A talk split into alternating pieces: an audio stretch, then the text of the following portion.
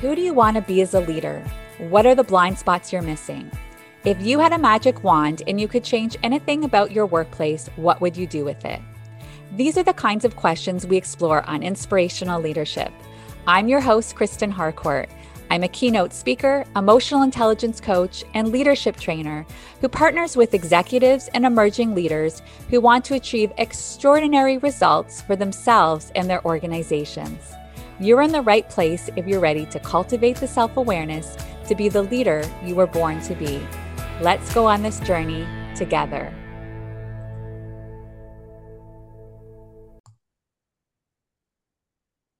Welcome to Inspirational Leadership. I'm your host, Kristen Harcourt. And as always, I have a fabulous guest that I can't wait to introduce you to.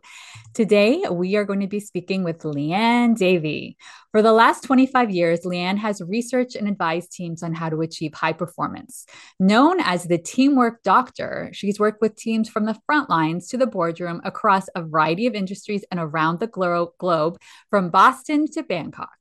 In working with hundreds of teams, including 26 global Fortune 500 companies and counting, she has developed a unique perspective on the challenges that team, teams face and how to solve them. Beyond her work in the boardroom, Liane is a New York Times bestselling author and a contributor to Harvard Business Review, CNN, NPR, USA Today, The Globe and Mail, and Forbes for her expertise on increasing productivity, enhancing engagement, developing leaders, and as one client put it, dealing with the damn drama. Welcome to the show, Liane. Thanks, Kristen. I'm great. I'm very, very excited for this conversation. Me too. And when I was getting ready for our conversation, I was just looking to see when was the first time we met. And we had done an interview even back then in 2015. You were a speaker at the HRPA. And back then I was at working, the crack of dawn. Right. It's like 7 a.m. It was, it was. And that's when I already knew this whole interviewing thing. There was, I was getting a taste of what it was and how much I loved it. Um, so I'm super excited for us to get to have this conversation today. And as a starting point, Liane, um, tell us a little bit more about your journey, how you got to doing this work that you're doing in the world.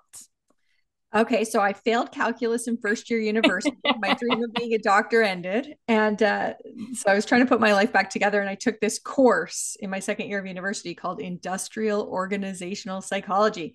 And in the course, so this was 1990, uh, and uh, we studied the Space Shuttle Challenger disaster and how team dynamics and the culture of the organization allowed them to take off on a cold, cold morning uh, with frozen O rings, which is what caused the disaster. And I thought, oh, I'm in.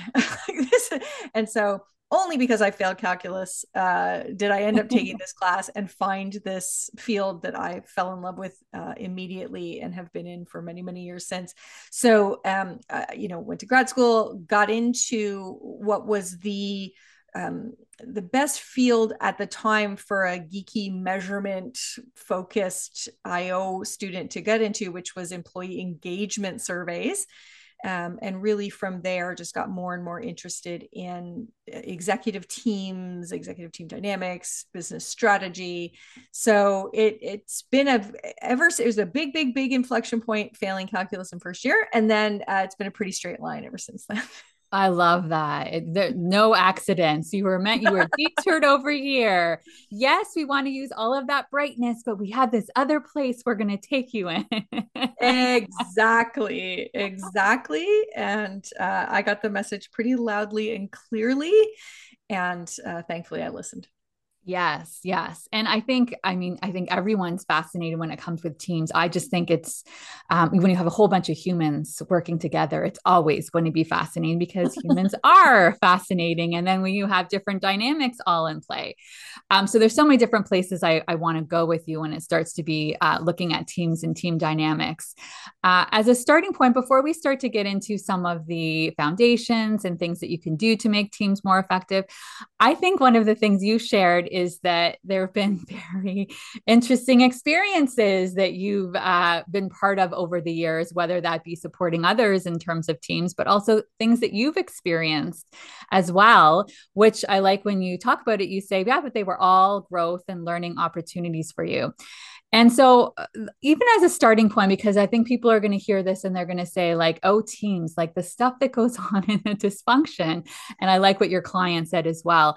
Um, start, let's start off with some of the craziest and oddest, and uh, I can't believe this is even happening things that you've experienced for either yourself or with some of the teams you've supported. I'll give you a couple. So one was when I first started. So I, I had been this sort of geeky graduate student, and in graduate school, like you get criticized and torn down, and you know it's it's a it's a rough environment. And so I get hired because of my statistical um, skills. And when I get in there, the guy who's been doing all the statistics on the employee surveys is doing it wrong. And he's actually sending out data that and, and findings that are not true to clients. And so, uh, you know, somebody asked me to give feedback on a 360 feedback project to give feedback on him. And so I say, you know, um, he doesn't know about how these statistics works. And so you know data that aren't right uh, have gone out to the client. And and his boss comes marching up to my desk and says you can't say that in a 360 like what? Well that you can't document that or but and i was like oh okay so uh and and as i always say like i wasn't even halfway through my first thing of yellow lined paper as an employee in a corporate world before i learned that oh apparently we aren't allowed to tell the truth here. Nice. so so that was one. I guess another crazy one i do a lot of work in silicon valley and i once did have to get physically in between two guys who came across the table at each other um, so that was exciting. So you know it's and and everything in between right? So um, but I would say that conflict avoidance, the first story, is much, much, much more prevalent than the um, unhealthy, too much, you know, violent, horrible conflict. Yes. So, and that's kind of been a theme in my in my career as well. Yes, yes, yes, the avoidance. And I think that lends itself and leads its way itself nicely into when you start to think about team dynamics and some of the challenges and things that get in the way with teams not being able to be as high performing or working as effectively together. Yeah. What are some of those common traits, common behaviors, challenges that you see? Yeah, they really go into two categories. So there's all the challenges of alignment so we're at cross purposes. Um, our priorities have never been aligned to other priorities in other parts of the organization. So um, so we aren't lined up. Um, we aren't clear about what we're trying to accomplish. So so teams that are not aligned right from the individual knows what they need to be doing. That makes sense with how they're interdependent with their colleagues that team fits in with a broader matrixed or cross-functional organization and all of that is lined up to adding value for the customer. So all the alignment related issues and then the second category would be all the team dynamic related issues. So uh, there isn't trust therefore there isn't transparent communication conflict is not productive and in, in fact is more like friction that wears everybody down. So those are the two broad categories yeah, absolutely. So let's break down because I, I see that as well when I'm working with organizations, either individuals separately and they're telling me what's going on in the team, or where I've actually been brought in to do some of the work with the team. And those two things I see very often the trust piece, the trust isn't there, and then the conflict. How, because conflict is not bad per se. Of course, we want to have healthy debate, we want to have healthy dialogue. Um, we don't want teams that are not talking because that brings up that's that's not what we want to have happening. Um, so let's break down each of those because i think trust being eroded in teams yeah. i see this very very often. So talk to me a little bit more when it comes to trust Okay, so we talk about my husband, who's my business partner, calls it our trust cake. Yeah. Uh, I always draw it like a multi-tiered cake. So trust is this tiny word with so much psychology in it. So let's think about these tiers of the trust cake. So the bottom of the trust cake is really because of how our brains work. Um, trust is a lot about predictability. So that bottom layer of the trust cake is just how connected are we? So is your behavior um, does it make sense to me? Is it known to me? Um, do i know what to expect?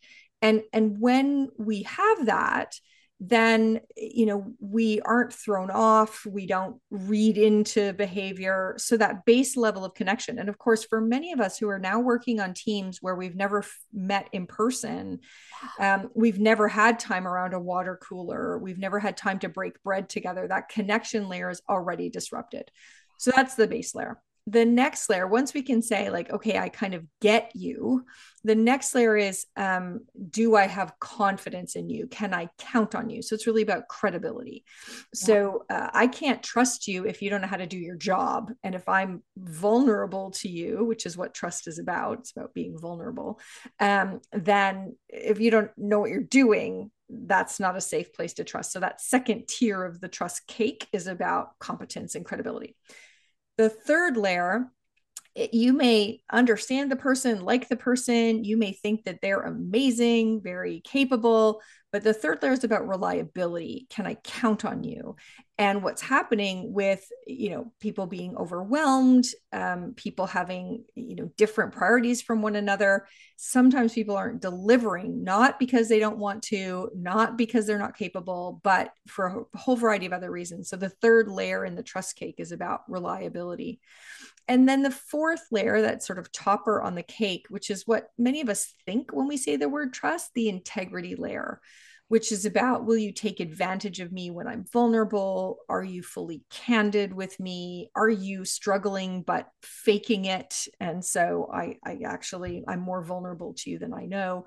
So um, trust is, yes, it's a very, very, very important thing. But we can't just, if somebody says, you know, we don't have a lot of trust on our team, you know, I'm going deep. I'm pulling out the cake and, and we're trying to figure out what level has has eroded trust?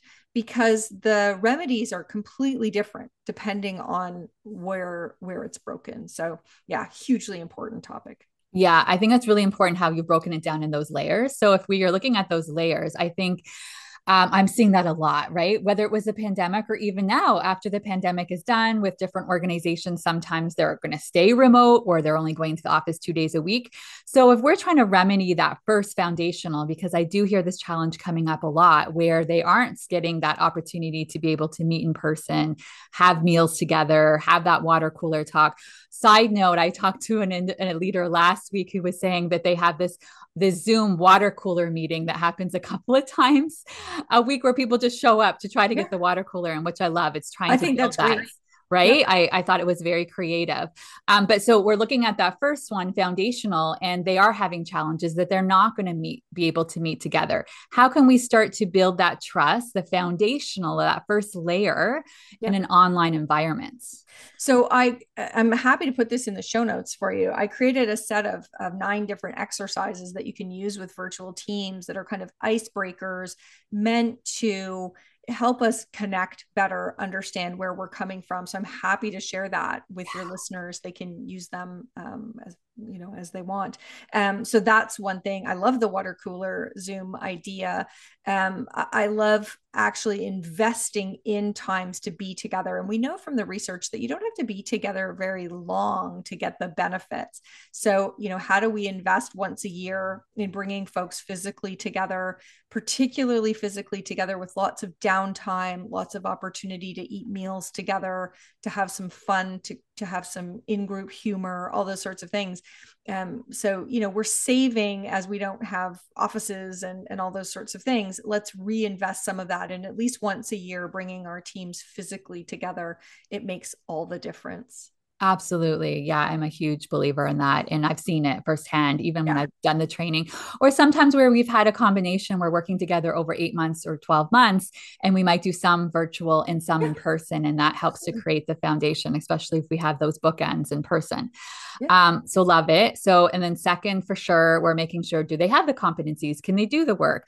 Number three, I'm curious around that layer when it starts to come to, because I think this, I see this one a lot as well, where they are feeling under resourced, they're overwhelmed, they're being pulled in a lot of different directions. And I'm curious your thoughts here. One of the things I make sure that I'm also coaching my clients on is sometimes what they'll even do is they'll they'll feel overwhelmed so they'll avoid and yeah. i said like even just sending an email saying received your email Yeah. Give me a couple of days to get back to you, or can't give you a, a date now. Want to make sure I have a realistic date. I'll get back to you. So yeah. even being able to just give that initial communication and then get back with something, I've noticed has had a huge impact on the communication and trust with some of the people because at least that individual is feeling like, okay, you've received my communication, you're acknowledging it, and you're going to get back in touch with me.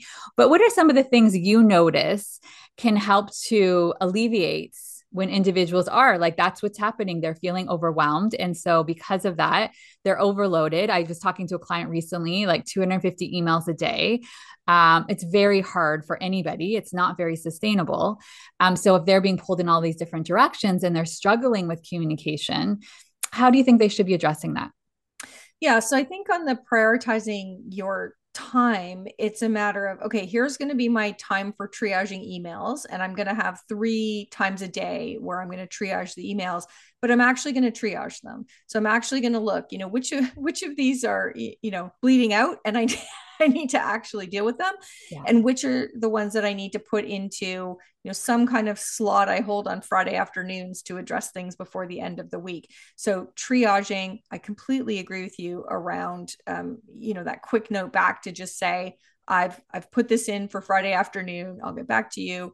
Um, the other thing is that uh, um, I, I, wrote an article about how to make email a less soul destroying task, and and I think most teams have some work to do to work on their email hygiene um, because email is the, the biggest source of that complete overwhelm that in meetings. So the data say that meetings are up 225% since covid so the average employee is spending 22 hours a week in meetings and 11 hours doing email. So there's pretty much no time to either pee or get your work done. Yeah. Or maybe you have to choose between yes. pee or getting You're doing it on your phone while you're that's, going to the bathroom. That's a good point. It does explain why so many people take their take their phones into the washroom. Um, dude, I got six emails I got to respond to. Yeah. Um, and so uh, you know, I think the two biggest things we need to do are to reset on meetings um, companies like Shopify that did the, uh, I think of it like Avengers Endgame when Thanos just snapped and half the population of the universe disappeared. Um, Shopify did the the blip and they just deleted all the standing meetings and you had to rebuild from scratch. So we need to address meetings and we need to address the email problems so that we can create uh, way more space for focus and flow. Um, but I, you know, as I watch people, they're incredibly inefficient at working. They're really inefficient. So, you know, they're, and I catch myself doing it as well, right? I'm in the midst of one task and the computer hangs for 10 seconds. So I pick up my phone and go on Instagram or, um, you know, I have three half written emails and I'm bouncing from one thing to the next. So, you know, that's a self inflicted wound. And so, if we were to get better at time management and, you know, set, so, um, you know, I have my little time timer that I use for anything I'm doing that I set, and I have 45 minutes with all notifications off, with all distractions away from me, because I know in that 45 minutes I can just get a ton done. Then I have 15 minutes to, you know, respond to email, get up, walk around, get a drink of water. And so I think part of the overwhelm is that we have poor boundaries. We're not managing those boundaries. Um, we're never getting into focus and flow. So we work through our existing workloads so inefficiently. So there are lots of things that you can do as an individual. Um, but then I would say management needs to take ownership of dealing with this meeting bloat that we've got um, and, and getting the email problem under control.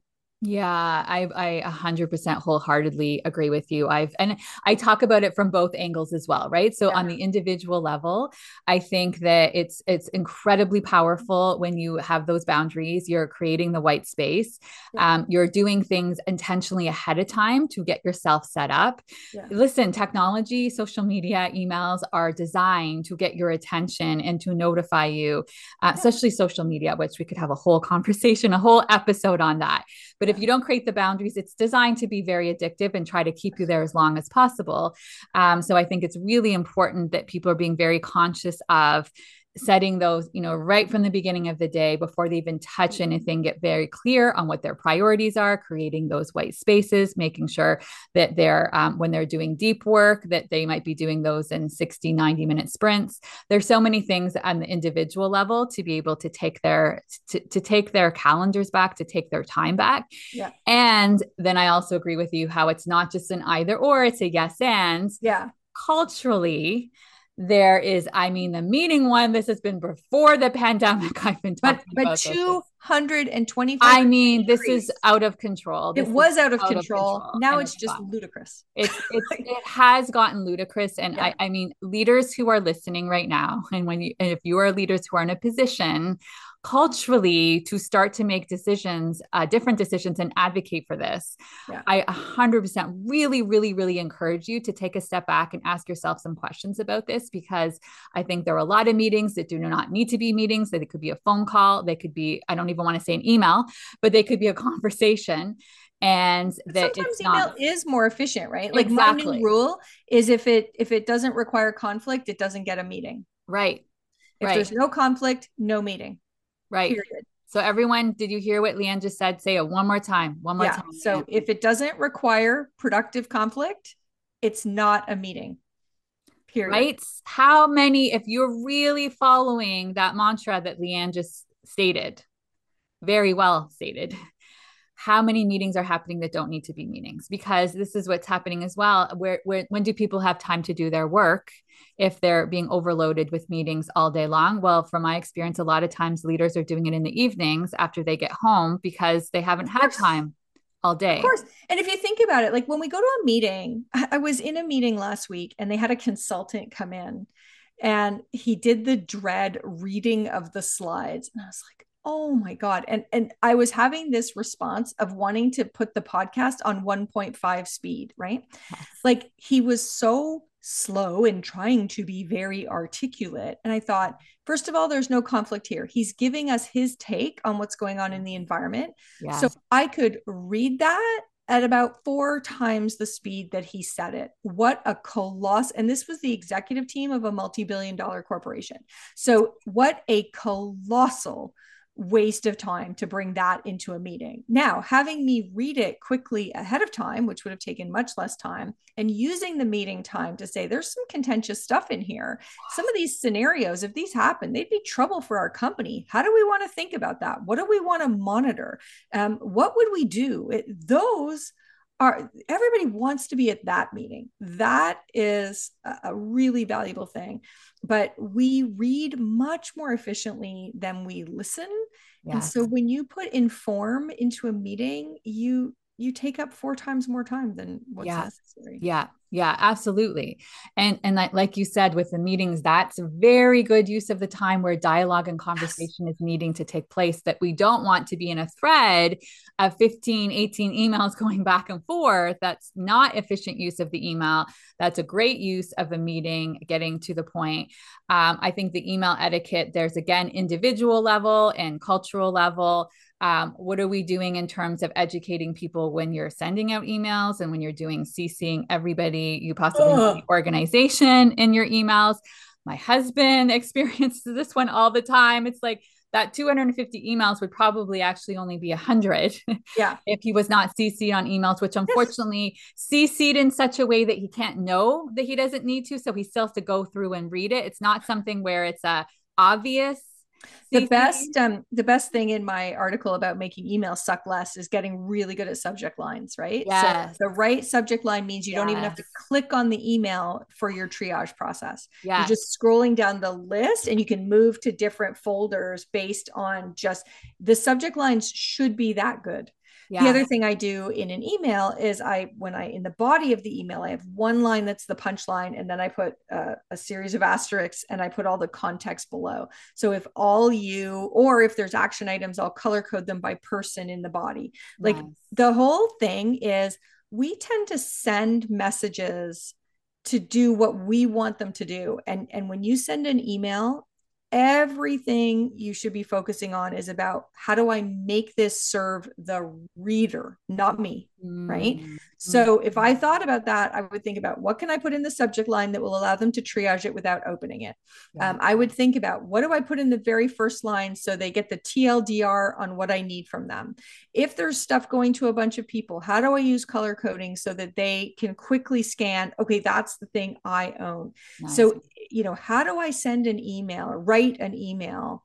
thinking about the person who's got 250 of these suckers today um, how would I change how I craft that email to make their life easier and make it easier for them to do what I need them to do? And we just, we don't even begin to think that way. Yes, amazing. I think that's such an important philosophy and an opportunity, such a great shift that can happen.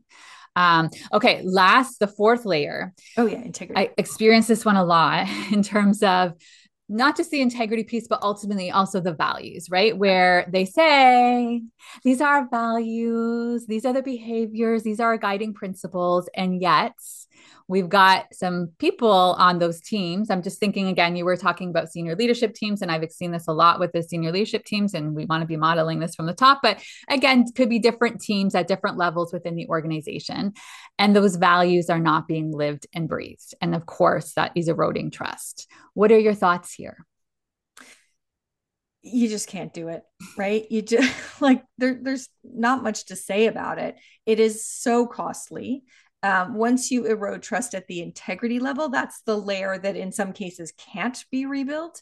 Yeah. Or if it can, uh, they're going to need somebody like you and me. They're going to need a licensed nuclear operator, and it's going to cost them a lot of money. And I don't feel badly about it because destroying integrity, you reap what you sow there, baby.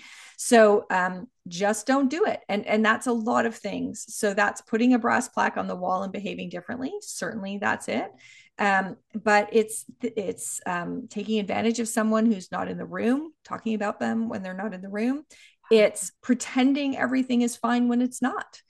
Um, how am i supposed to trust you? So as a leader i see leaders make this mistake because they're trying to be this shock absorber that's just always presenting a positive inspirational view.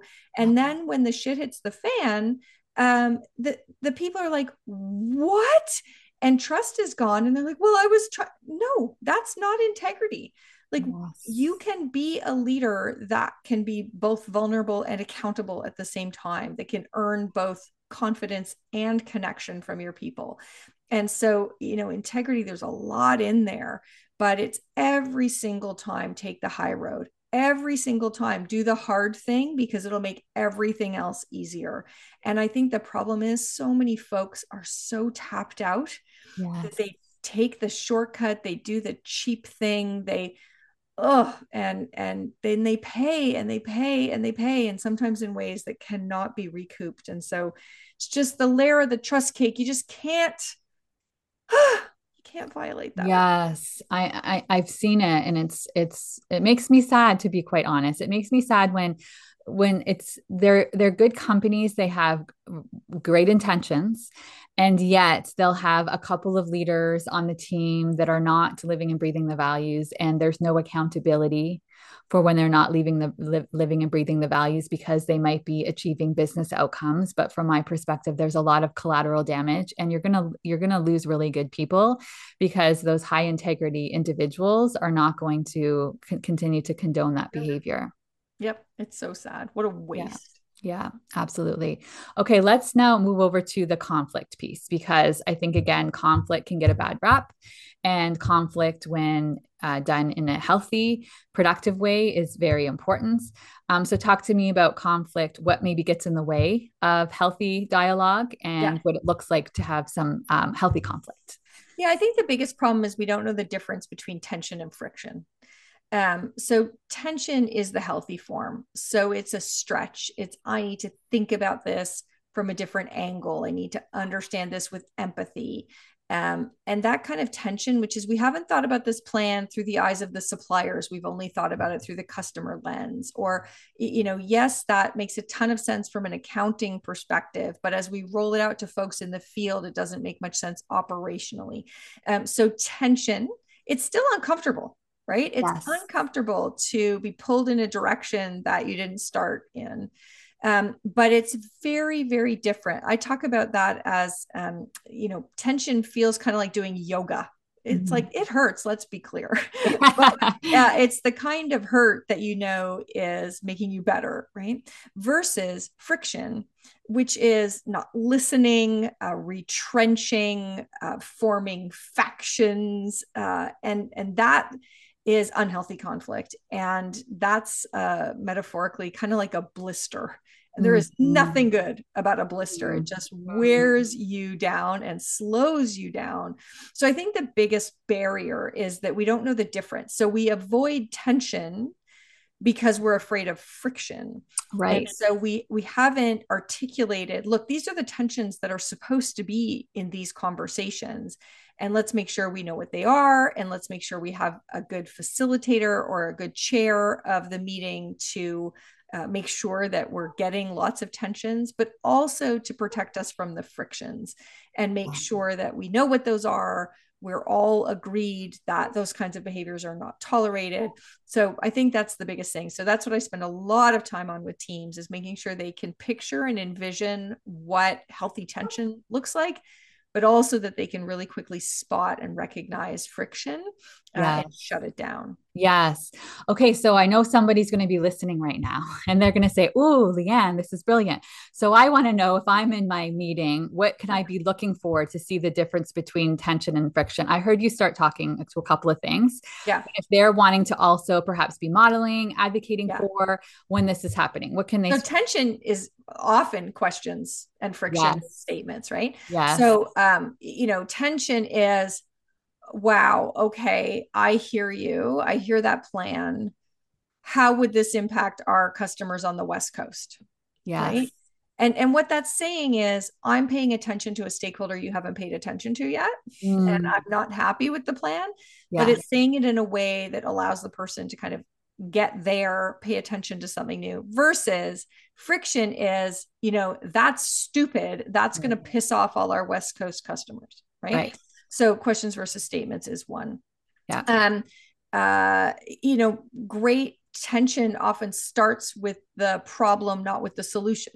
Mm-hmm. So, how are you thinking about this? What do you think we have to solve for? Versus friction goes straight to, I think we need to do this. Mm-hmm. Um, so, you know, um, productive conflict tension often has, um, you know, it's a little bit quieter it's uh it's got a little bit more oxygen in the conversation friction mm-hmm. you can mm-hmm. start to notice that the volume is going up the the cadence of the conversation is increasing we're starting to hear interrupting yes. um, people are reiterating and covering the same ground over and over that mm-hmm. usually means they don't feel mm-hmm. heard mm-hmm. because when there's tension um, it's a lot of like oh i hadn't thought about that now let me iterate my proposal, incorporating your piece. In friction, it's just like, I heard you and let me tell you a third time why you're wrong.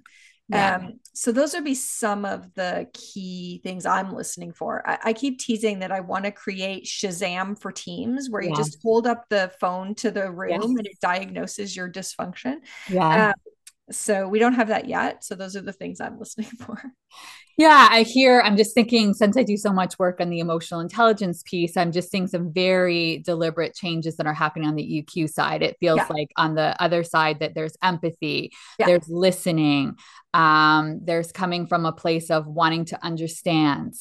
Yeah. Um, there's responding instead of coming from a place of reacting. Whereas right. the other piece is very much, I'm also wondering, Liane, where would psychological safety come in from all of this? Yeah. So friction just erodes psychological safety in a big, yeah. huge hurry, right? Yeah. So, so tension um, is a great way of saying, you know, I respect that you come at this from a different angle than I do. And this is a safe place to disagree. It's yeah. a safe place to explore that. I, I value, um, you might even say, like, I honor your um, contribution. So, those sorts of things. So, um, psychological safety, it's really, really, really, um, I, I think the the more productive conflict we have, the higher the psychological safety gets because people yes. learn that they can come out the other side and the relationship will be stronger. Yes. Whereas as soon as you get into friction, the psychological safety is eroded really, really quickly. So I think about psychological safety. If I have a team that I'm starting with that has neither productive conflict nor psychological safety, I think about the two of them in a three legged race. Okay. So it's like, okay, I need to have some kind of a ground rules conversation so the psychological safety foot can can go a little bit um, but then i'm not going to it's not going to be any safer until we have some kind of experience of a productive conflict conversation that's like okay that was manageable. And right. then we can go a little further on the safety and a little we can take the conflict and so we just we three-legged race it. Those two ankles are tied together. A little yes. bit of psychological safety a little bit more conflict. And then you know, at some point they figure out if you ever watch a three legged race, you know, about halfway down, the really good team finally yes. figures out they get into a yes. cadence and they, yes. like, they get it going. Yeah. Um, because psychological safety and productive conflict are this, this really quick, um, virtuous cycle that begins to happen. Yeah, it makes a lot of sense. It reminds me even when you're talking about the trust piece, right? Because now you're seeing this consistency thing like, oh, okay, we can do this. This is what it looks like. This is what it feels like. Okay, it wasn't as bad as I might have thought. Okay, I'm going to try that again. And I'm going to try that again. And then the more you start to re- recognize, oh, it's okay. It's a place now that we can. Um, and so when you start to think about organizations where you've worked and supported them in this way, um, what do you notice are the biggest wins that happen where you start to see like you go in this wasn't happen this wasn't necessarily working as well and then you start to see some of those shifts? What are some of those quick wins? Yeah we're working with one right now and it's just so amazing. So you just we've been with them just over a year and they had some really bad friction to start with people storming out and be like it was quite something. Um, and now we've got them to productive conflict. So the quick wins along the way were somebody you know stopping to ask a question who would normally have defended before asking a question. That's like oh wow. And when the other person sees that sometimes they're kind of like oh okay that's different. So that's a good sign. Um and and when the person does that shifts from defending to curiosity for the first time the other person notices and tends to then be careful to do a really good job answering right? Because they they notice that something's different. So that's big. I notice people um, start not taking things so personally right? So in in the first few rounds everything's personal. They're like they're hurt or they're affronted or they're whatever.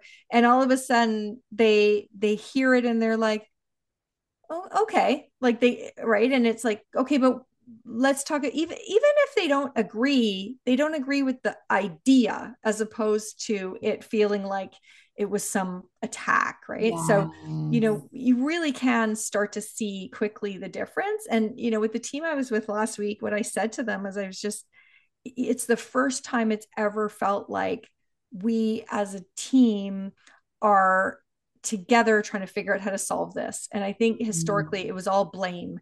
You know, yeah. sales was blaming engineering and engineering was blaming sales and, you know, blah, blah, blah.